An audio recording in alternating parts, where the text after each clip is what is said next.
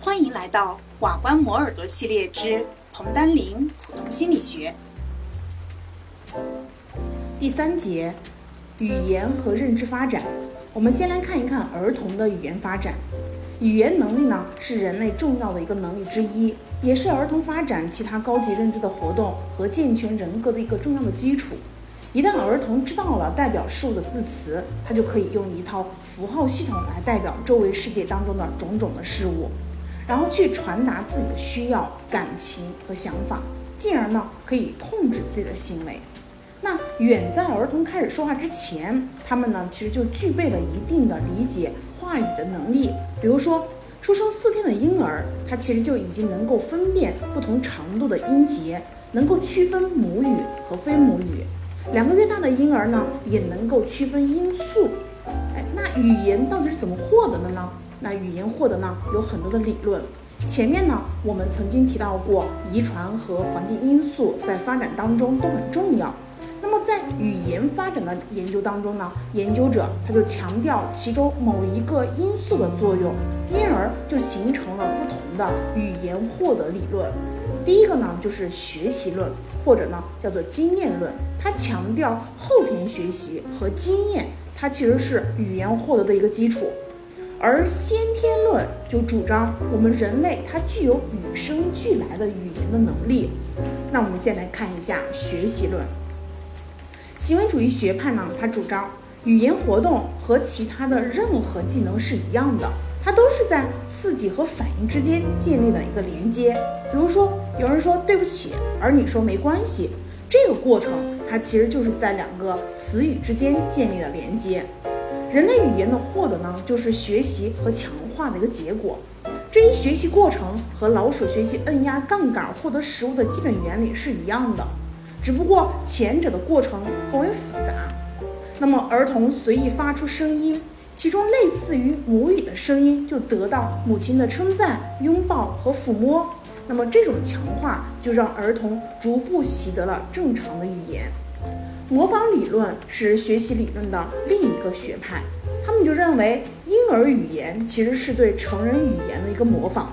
但是婴儿对成人的模仿不必是即时的，也不必是一一对应的。婴儿在语言学习当中具有选择性和创造性。徐正元等人呢，也系统研究了汉语儿童语言的一种习得过程。研究发现，十一个月到十四个月其实是婴儿自发发音和说出词并存的一个时期。十二到十三个月的时候，自发发音急剧减少，模仿发音达到了高峰。十四个月的时候，交际发音就有很大的增长。婴儿的语言材料取决于儿童所处的一个语言环境。成人的语言是婴儿语言获得的主要的输入来源，这些结果呢就支持了语言获得的模仿理论。但是强化论或者是模仿论都难以解释婴儿为什么可以在短短两三年内掌握结构严密而复杂的语言？为什么处于不同语言环境的儿童，他能够在同一时期以基本相同的程序获得语言？为什么错过了某一些年龄阶段后，语言的习得会异常困难呢？那这个时候就有另一个理论叫先天论了。乔姆斯基认为，不同语言之间存在一种基本的语言形式，也就是普遍的语法，而且人类习得语言的时间和方式，它也存在着普遍性。基于此啊，他假设人脑具有一种先天的对语言进行加工的装置。就叫做语言获得装置，外界提供给儿童原始的语言材料，经过语言获得装置进行加工，儿童呢就由此获得了语言当中的句法规则，并且转换生成他们的内在语法体系。乔姆斯基主张，婴儿具有充分的天赋去从原始的语言资料当中获得语法，正是我们 LAD，也就是语言获得装置的存在。才能解释为什么婴儿只听到了有限的句子，却能够理解他们从未听到过的句子，并创造出了大量的新句子。但是先天论很难解释为什么儿童在语言获得当中存在显著的个别差异。语言发展的先天论和学习论引发了激烈的争论。随着研究的深入呢，关于先天论还是后天学习在语言获得当中的作用，研究者也有了一些共识，也就是儿童和成人的相互作用，创造了许多模仿和得到强化的机会，这是儿童语言获得的一个重要的基础。社会环境在儿童的语言习得当中也有重要的作用。虽然 LAD 的存在目前还是一种假设，没有得到神经生理学研究的证实，但是语言作为人类与其他动物区别的一个最重要的标志，存在其独特的脑机制是完全有可能的。这就是语言获得的一个理论，两种理论了。接下来我们看一下语言发展的阶段。虽然各种语言在性质上是有差异的，但是人类获得语言的过程却具有惊人的相似性。也就是在不同的民族之间，儿童掌握母语的阶段以及在各个阶段当中表现出来的特征都是基本相似的。儿童口语获得的大致年龄和各阶段的特征也都基本上是一样的。除了获得正常的口语之外，现在绝大多数的儿童啊，也在适当的年龄开始学习书面语言，也就是文字。一般而言，文字的学习开始于儿童进入教学机构、幼儿园或者是小学。书面文字的学习扩展了儿童的词汇量，尤其是抽象性高的，在口语当中较少使用的这些词汇。同时呢，能够帮助儿童掌握更复杂的语法结构。儿童此时就可以开始慢慢的学习阅读理解、写作，来进一步呢去完善阅读和写作的技能了。这就是语言发展的阶段。总共呢是从刚出生九到十二月，十八到二十四月，三到四岁，七岁，总共是五个阶段了。第三个呢，我们来看一下影响语言获得的因素有哪一些。首先，第一个就是父母的智力。父母的智力呢，跟儿童一岁以前的沟通能力的发展速度存在着显著的相关，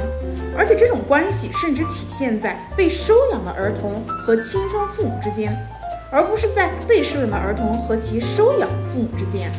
这就有力的支持了基因它在语言获得当中的作用了。同样，一些跟遗传或者是出生前因素有关的变量也影响着儿童语言的获得，比如说儿童是否有正常发育的大脑、正常的听力、正常的视力等等的，这是第一个。第二个就是正常的语言环境了，这对于儿童的语言发展也非常的重要。在家庭当中，父母的话语特征、父母跟子女的社会性的连接、儿童对于父母语言的模仿能力等等的因素，都对儿童语言获得有着重要的影响。同时，儿童语言的发展和其他的一些认知活动、个性心理特征的相互作用也是不可忽视的。通常，家庭当中第一个出生的孩子，语言发展水平常常会高于弟弟或妹妹，这是因为他们会得到更多的关注。正如其他所有心理活动的发生和发展一样，儿童语言获得也存在极大的个体差异。这些差异不仅表现在语言获得的开始时间和速度上，也表现在语言获得的方式上。美国语言发展心理学家贝茨他们等人就认为，在语言获得方式上存在两种不同的儿童，一种是分析型儿童，一种是整体型儿童。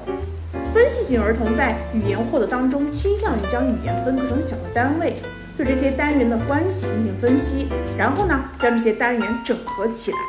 而整体型儿童一开始他就会使用大的组块，然后才会分解成小的单元。这就是语言获得的一些影响因素了。接下来呢，我们来看一下儿童的认知发展。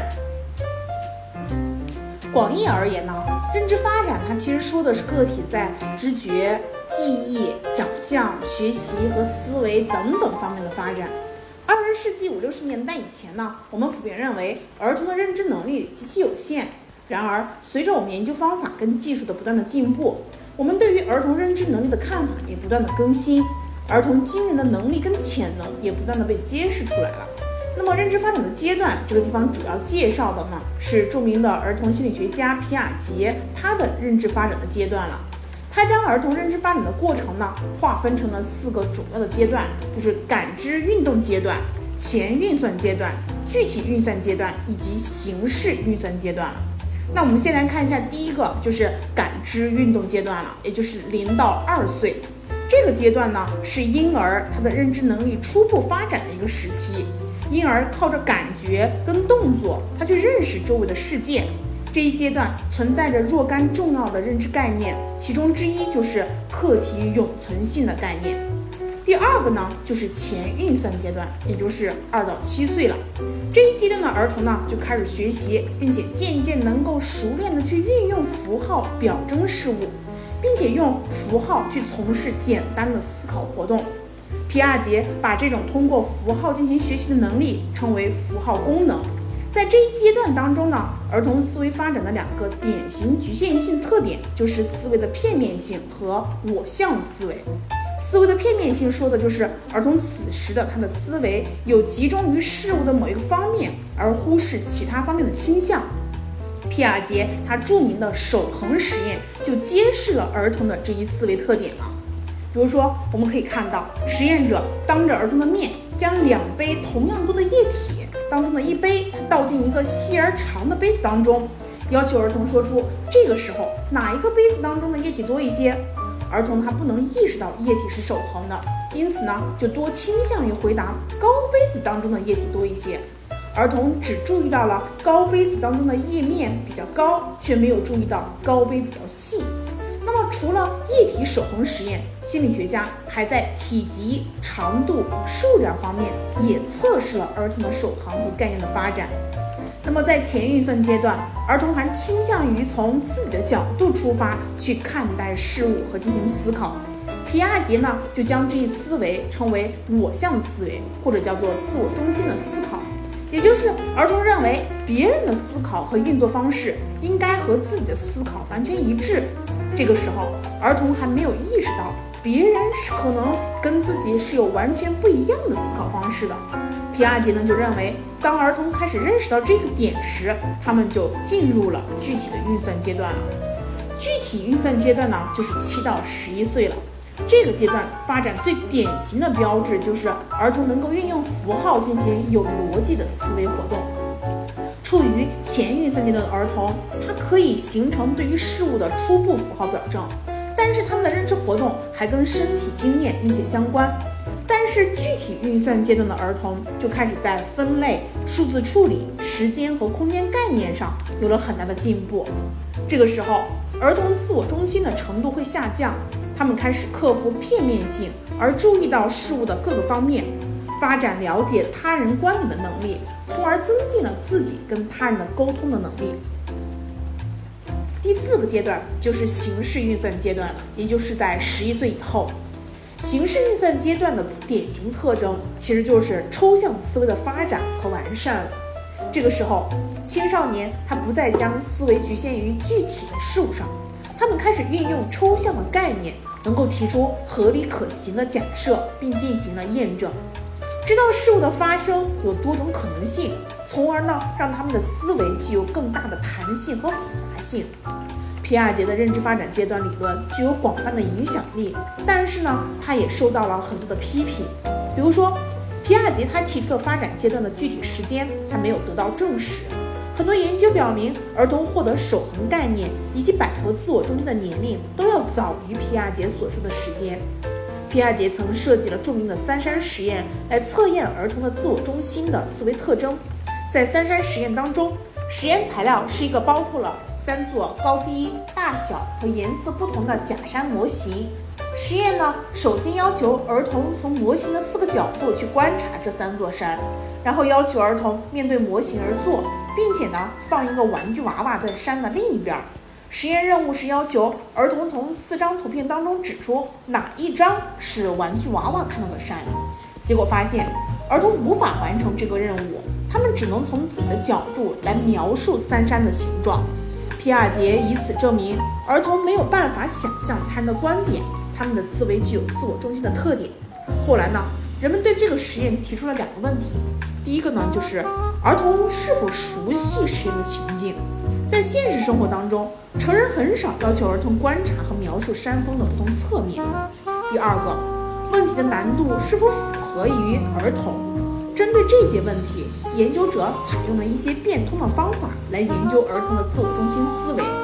一个有趣的实验呢，就是警察抓小偷，就让儿童他坐在一个四方形的盘前面，方盘呢被交叉的十字形隔板分成了相同大小的四个部分，将这一个玩具娃娃放在了四个部分当中的任意部分，也就是警察放在了四个部分当中的任意部分了。然后呢，将玩具小偷分别放在四个部分当中的每一个部分，并问儿童：警察此时是否可以看见小偷？对三十五名三岁半到五岁孩子的实验表明，他们回答问题的正确率达到百分之九十。原因可能就是因为警察抓小偷，它是儿童比较熟悉而且具体的情境，在这种情境下，儿童的思维并不是自我中心的。一些研究者干脆否认了发展阶段的存在，认为儿童的认知发展它是具有连续性特征的，他的认知发展水平更多的受到了环境、机体因素的影响或者制约。一些环境因素，比如说练习的多少、刺激特点、任务的内容、任务的难度等等，都会影响对于认知发展水平的评定。另外，个体完成认知任务时的唤醒水平。动机、情绪等等呢，也对于任务成绩有很大的影响。这就是我们说儿童认知发展的四个阶段了。接下来我们来看一下儿童认知发展的一个机制。皮亚杰认为，人的知识来源于动作，动作呢是感知的源泉和思维的基础，因而通过对于物体的抓取、摆弄等等的动作，获得关于物体的知识，从而认识物体。那么人在认识周围世界的过程当中，形成的自己独特的认知结构，就把它叫做图式。而人类所有的心理反应，归根到底都是适应。适应的本质就在于取得机体跟环境的一个平衡。